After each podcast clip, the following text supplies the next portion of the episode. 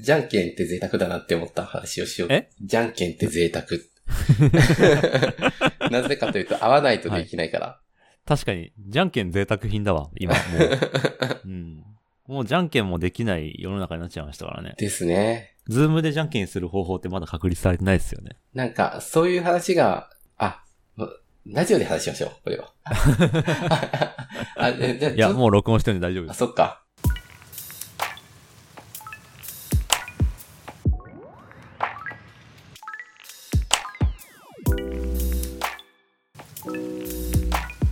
この前、なんか、晩ご飯を、えー、みんなで仕事仲間と食べに行くっていう会があって、その時にはいはいは、ちょっと偉い人が二人いて、おで、どっちがおごるかって言ってじゃんけんしてたんですよ。おーで、えー男気じゃんけん。で、最初はグーみたいな。で、はいはいはい。じゃんけんポーンって言ってすごい勢いで、じゃんけんしてて、もう大人ですよ、だいいぶ。で、本気で楽しんでて、大の大人が男気じゃんけんをししてるのも結構面白いですよね。もはい、男気じゃんけんって普通のじゃんけんと違って、普通は負けた人が払うけど、えー勝った人が払うっていうのが、男気じゃんけんのルーう、ルっ。ていうのが、はまああるんですけどあり、ますね。それで、じゃんけんポンって言って、お互いグーだったんですよ。こう、一回、長い、こう、タイム、待ったが入って、はい。グーできたかみたいな。いや、そう来るかみたいな感じで、お互いがすっごいこう読み合うっていう。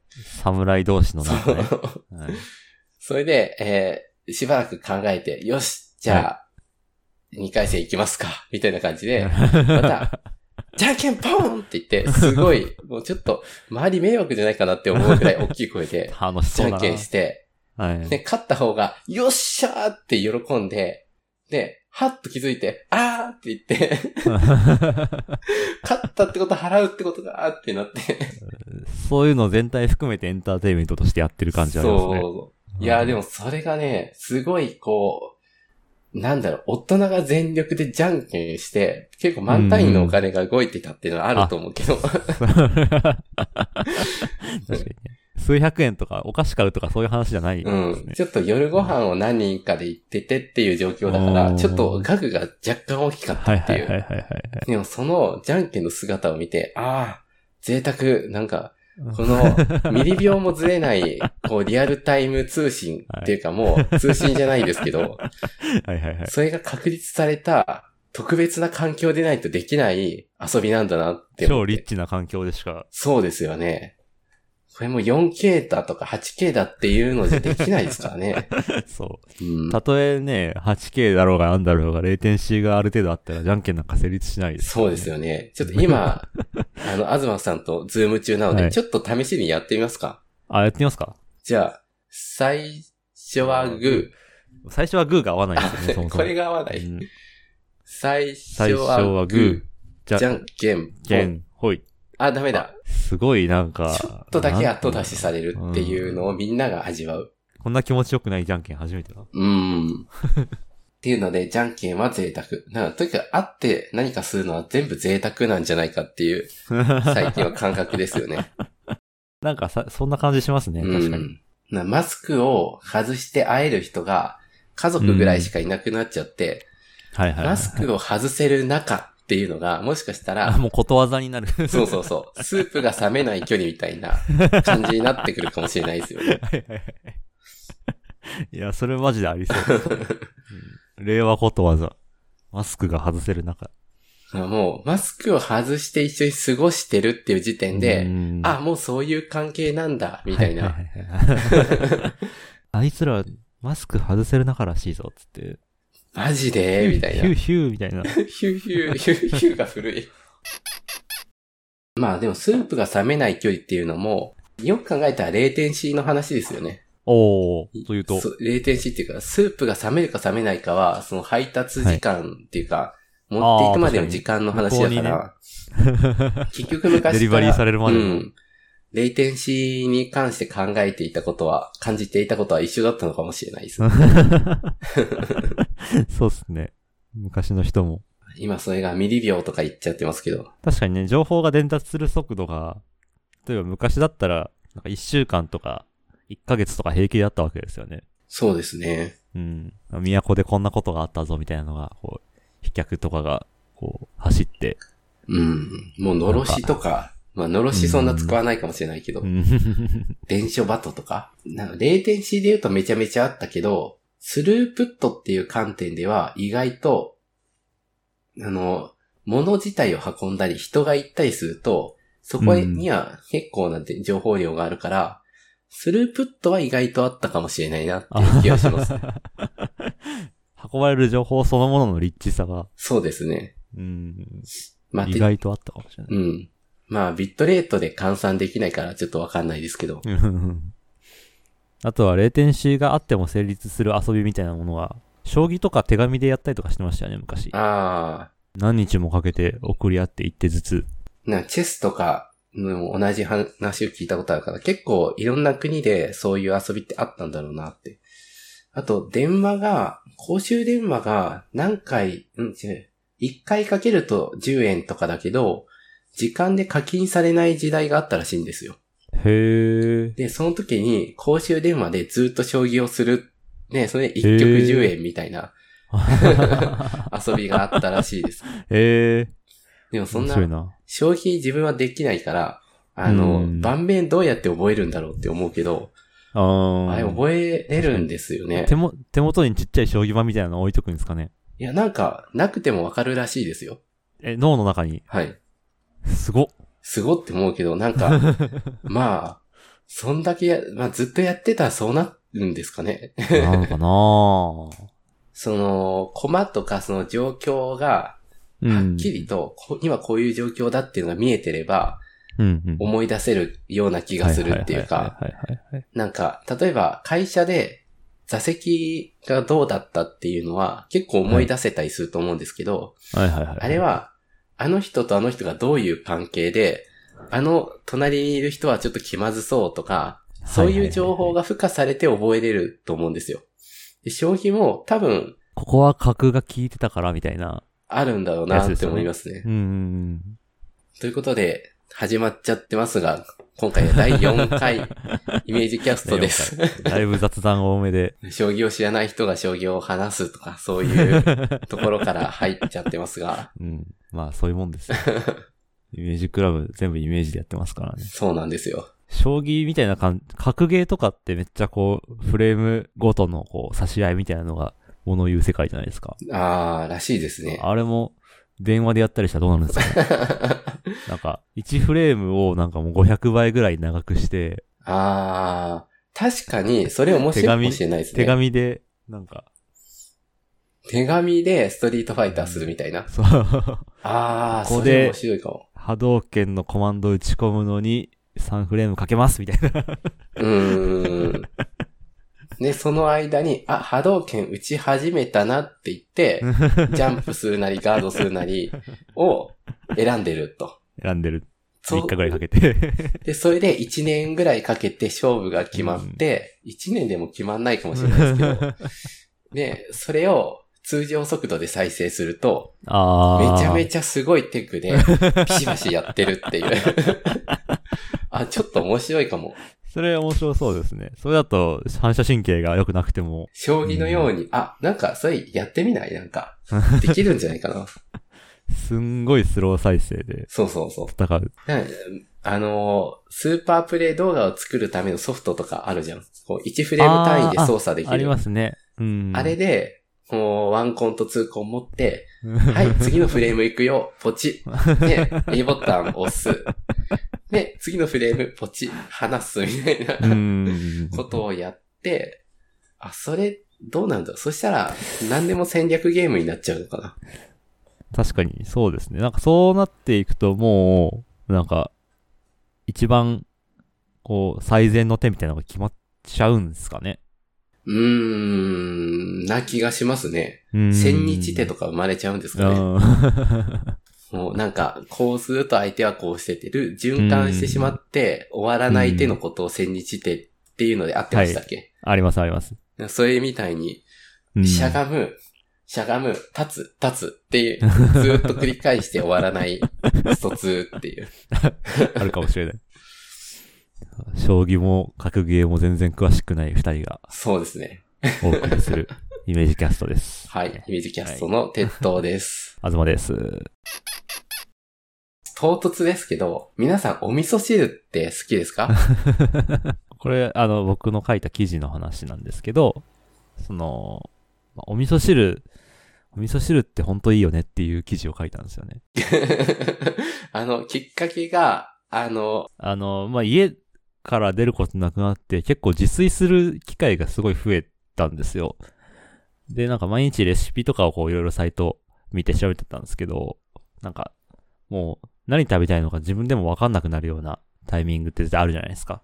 ありますね。なんかそのタイミングで、あの、羽生善治先生の本。ちょっと待って、将棋と混ざってない？あ、間違えた間違えた。ごめんなさい。土井、羽生善治先生。土井善治。すごいですね、今なんか。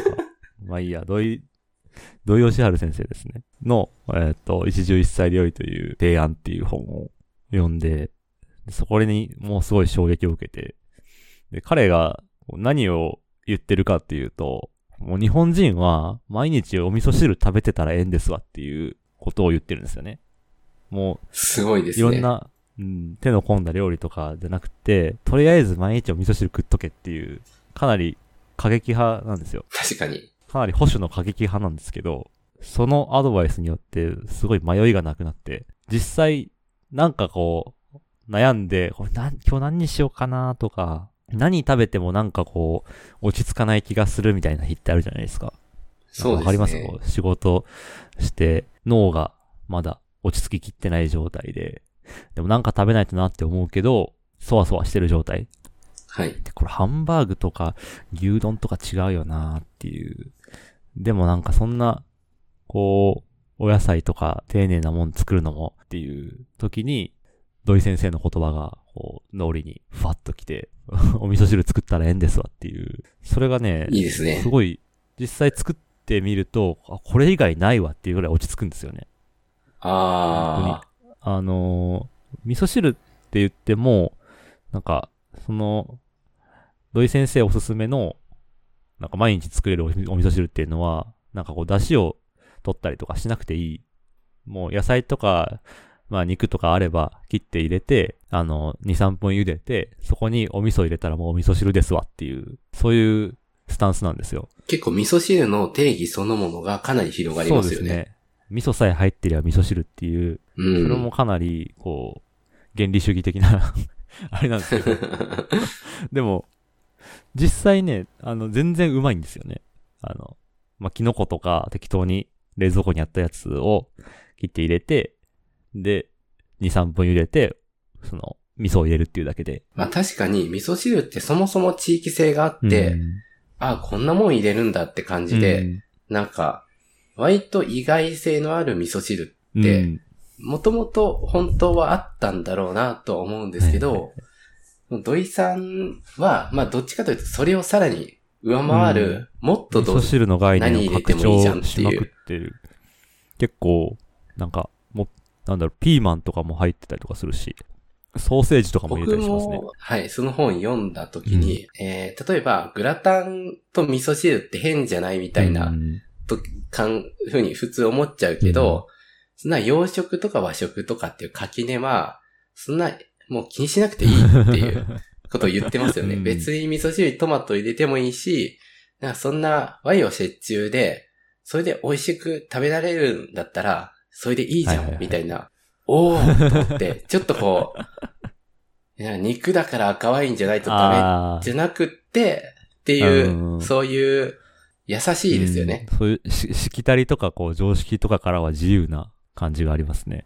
なんか、東くんって結構昔かはいら、チョイスをする時のコストを下げることに結構興味があるっていうイメージめっが。ちゃありますね、それは。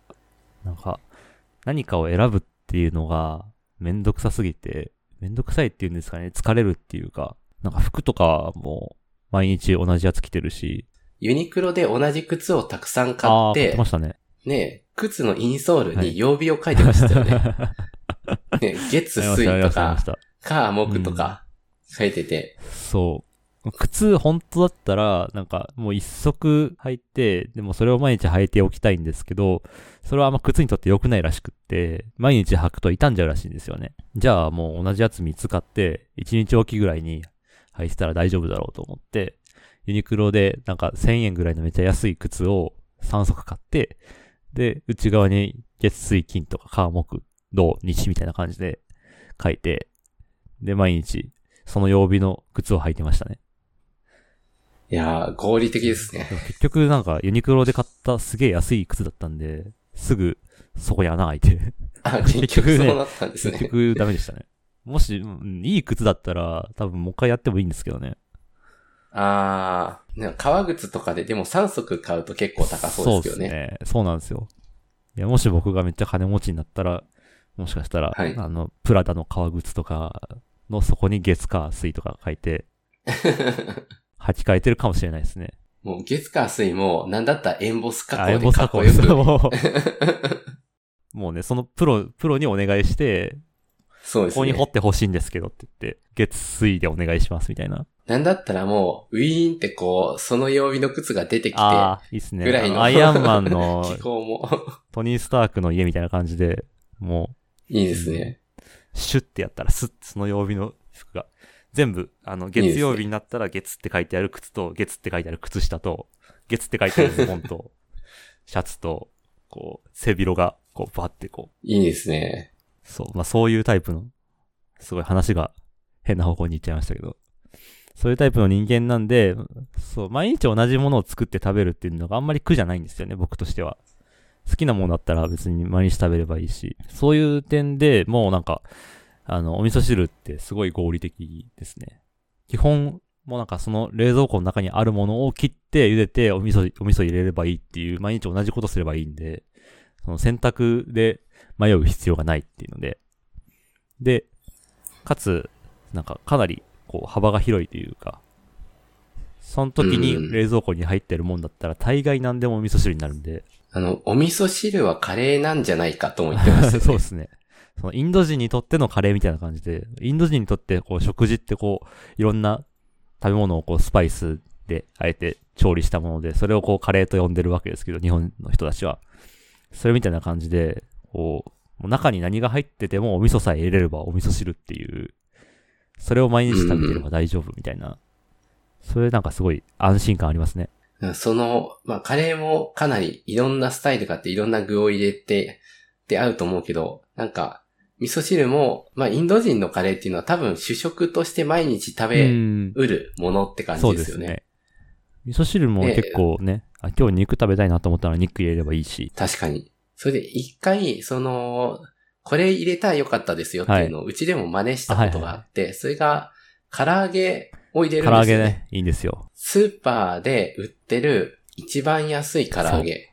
いや、安ければ安い半額とかのやつを、まあ、確かに高い唐揚げと安い唐揚げは、高い唐揚げだとちょっと美味しかったり、うん、唐揚げ専門店とかあったりすることもあると思うんですけど、うん、まあ、それは食べて美味しいのはまあ当たり前だはいはいでも、そうじゃなくって、安い唐揚げをあえて味噌汁に入れると、もう味噌汁に入れるっていう時点で、ちょっとどんな油を使ってるとか、肉の質とかの差が、ちょっと縮まるんですよね。で、ね、それで、縮まった結果、安い肉を使っていたとしても、美味しくなるっていう、要するにコスパがめちゃめちゃいいと。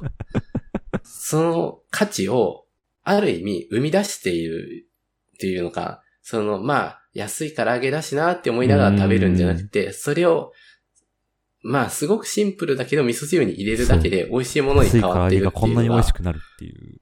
うん。あの、喜びがありますね。なるほどと思って、と言いつつ半信半疑でやってみたんですけど、うん、やっぱ美味しいんですよ。うまいんですよね、あれ。うん。なぜか。なんかこう、唐揚げって、こう、いい唐揚げって衣パリパリの中ジューシーみたいな感じじゃないですか。味噌汁に入ってる唐揚げはもう衣パリパリパリはありえないんで、その、ふやけたふやふやの感じを楽しみながら、で、肉もこう、その安い唐揚げのパサパサした肉でも、お味噌汁に入ることで、こう、水分が入って、いい感じにこう、ジューシーな感じがあるんですよね。ありますね。結構その、なんだろう、汁に浸された揚げ物って割と好きで。あのー大戸屋のお母さんに定食とかって、まあなんか、すごい。超具体的で申し訳ないんですけど、す まあ、揚げ物に汁がかかっているような定食なんですよはい。衣の油の感じが出汁みたいな感じでちょっと出てたりして、で、衣にもそのスープの味が染み込んで美味しいっていう仕組みなんですけど、それと同じことが起きている。うんあの、天ぷらとかも、あの、サクサクの天ぷらをこう、出汁につけて食べたりとかするじゃないですか。あれと同じ感覚ですよね。ですね。なそれ味噌汁でできちゃうんだっていうのはちょっとこう発見だなっいや、味噌て思いました。汁はね、大発明ですよ、本当に。今まで味噌汁のことを完全に舐め腐ってたんですけど、もういかに味噌汁が自分の人生を支えてくれるかというね。すごい。もう、超味噌汁リいや、スペクトに僕も味噌汁原理主義者になってしまいましたね、完全に。でも全国にいるかもしれないですね。土井義治先生の。あの、あれですね、これがいいじゃなくてこれでいいっていう、無印良品の昔の言ってたコンセプトがあるんですけど、それと同じ感覚ですね。味噌汁がいいというよりかは、味噌汁でいいよねっていう、味噌汁で満足できるっていう。なんかすごいストイックなようでもあり。でも、まあ選択のコストが下がるっていうことが、うんうん結構そこに大きな意味があるっていうのは、そうですね。なるほどって思います。楽しみたいときはね、別に好きなものを作って食べたらいいと思うんですけど、うんうんうん。落ち着きたいときとか、今日はもう何も考えたくないとか、そういうときに、こう、十分な幸せを与えてくれるのは、味噌汁だなっていう。確かに食事ってハードルがそもそも高いというか、ん毎回違うものにしないといけないとか、なんか、誰がそう決めたってわけではないけど、そういうことになっちゃってるそうです。ね日本。し日本の食事って特になんかそういうイメージありますね。うん。でご飯と味噌汁は割と例外的うにん毎食あっても大丈夫なもの。ではあるけど、なんかそこをあんま活かしきれてなかったりするの、したかなっていう気がしましたね。やっぱね、なんか、出汁取らないといけないとか、あの、味噌を溶くときにはなんかちゃんとゆっくりちょっとずつ溶かないといけないとか、そういうなんか暗黙のしきたりみたいなものをみんな作りすぎなんですよね。それによって味噌汁がどんどん日常から遠ざかっていくっていう問題があるんで、み別に僕はもう溶けてなくてもいいっていう味噌が。なんなら。まあでも、ルール作りすぎて、遠ざかっているものって他にもいろいろありそうですよね。伝統芸能とか大体そうなってるような気がしまああ、そうですね。確かにね。す。多分、最初はちょっとこう、こう、くだらねえって言って、はははって笑いながら見てたかもしれないようなもものがあったかもしれないけど、歌舞伎とかも。一番最初にやった人は、なんだ、何、な変な動きして面白いな、はははぐらいの感じだったかもしれないじゃないですか。まありますね。まあ、エンターテインメントなんでまあ、歌舞伎でなんか声が張る、めっちゃ声張るったりとか、こ動きが大きかったりとかするのは、なんか、昔の江戸時代のそういう場所がめちゃめちゃうるさくって賑やかで、ワイワイしてって、大きい動きとか大きい声出さないと、もう聞こえなかったりとか、そういう理由はあるらしいですね。なんか、そういう、それがだんだんルールをいっぱい作って交渉にしていって、うんそれが、まあ、多分、そういうスタイルのものとして完成したんだと思うんですけど、うん少なくとも僕は見たことがないし、すごく距離を感じるものになってるんだなって思いました。あと、寿司とかも結構立ち食いでささっと食べるファーストフードだったっていう。話もありますよね。それが結構いいものっていう感じにだんだんシフトして、うんまあ、逆に回転寿司とかがあるから、はい。こう、二つの方向性があって、いいなとは思いますけど、ルールを作ることによって、失ってるものっていうのは絶対ありますよね。でも回転寿司にも、なんだかんだ言って、ケーキが回っていることによって客層が広がってるっていうことを、はいあ無視、無視すべきではないというか。味噌汁にもケーキを入れた方がいいかもしれないし。それで言うともう回転寿司って本当にすごいなと思いますね。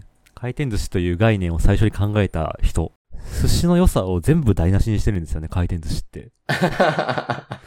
そ寿司って何がいいかって、その新鮮な魚を職人の手で握りたてのやつがスッと出てきて、それをこう何秒も経たないうちに、もう時間がちょっとでも経っちゃうとどんどんこう握った瞬間から質が落ちていくから、すぐ食べないよみたいな感じで言われるじゃないですか。はい。それをレーンに流して、ずっと動かしてるっていう、さらすっていう。全部台無しにしてるんですけど、でも、めっちゃ、それが成功してるってすごいですよね。そうですね。なんで成功しちゃったんですかね。まあでも、い確かに好きです。いや、僕も回転寿司大好きですね。今また回転寿司って変わってますよね。そうですよね。あのレーンみたいなものが、視覚に訴えかける専用のゾーンになってますね、あれ。あの上に乗ってる寿司みたいなのあるはあるけど、それを食べるんじゃなくって、こう、注文して出してもらうとか。そうですね。かっぱ寿司とかそんな感じですよね。あの新幹線みたいなやつでシュッて出てきて、で、タブレットで注文するとシュッと出てくるから、うんみんな結局それで頼んじゃって、はいはい頼んだ後に上でスーッと流れてきたりはするんですけど、まあ、あれは、なんか見本みたいな感覚がちょっとありますよね。あれはでもタブレットだと表現できないんですよね。あの、こっちからこう美味しそうなお寿司が流れてきて、3D の立体のリアルタイムの寿司がそうですね。描画されてきて、しかも香りまでしますからね。光沢とか香りとかまでちゃんと表現されて、で、それを見ながら実物の寿司を注文するっていうのは、確かに。タブレットとかではまだ再現できない技術ですね。逆にそこを再現すると、レーンがいらなくなるのかもしれないけど、まあ、遠い未来の話でしょうね。でもまあ、未来の回転寿司はどうなってるかっていうのを想像してみると、こう、やっぱこう、なんだろう、こう、カウンターのこの天板からこう、ぬっと出てきてほしいですね。競り上がって、寿司が。はい。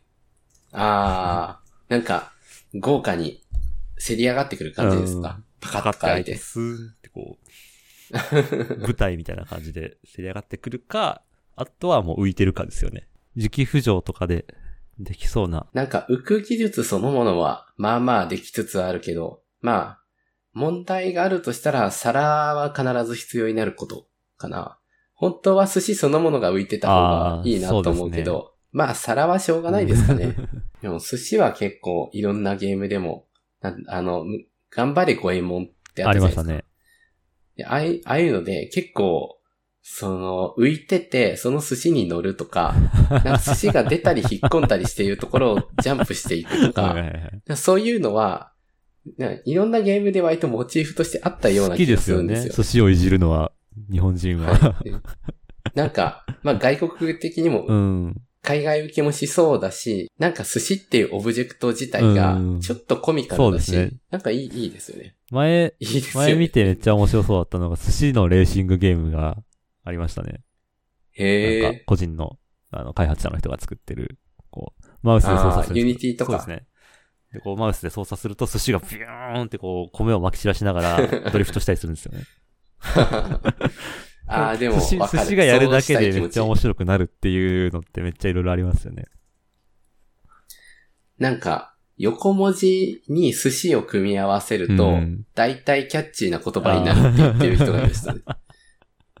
それ、あの、寿司テレポーテーションを作った人なんですけど、電通の。はいはいで、その寿司テレポーテーションってすごいキャッチーですよねっていう話の時に、まあ、寿司に何かつけたら大体キャッチーになるんですよって言われて、はぁって、確かに、寿司シンギュラリティって言葉も作ってました。これが電通の力。そういう、ある意味脳みそに直接訴えかけてくるような何かがあるなって思います。寿司の力ってすごいですね。すごいですね。寿司と味噌汁でしたね、今今回は。日は寿司と味噌汁の回、あと将棋と、羽生善治と土井善治の回。この将棋の話してると引っ張られちゃいますね。じゃあ、そんな感じで。はい。じゃあ、えー、ままたた次次回。回。さようなら。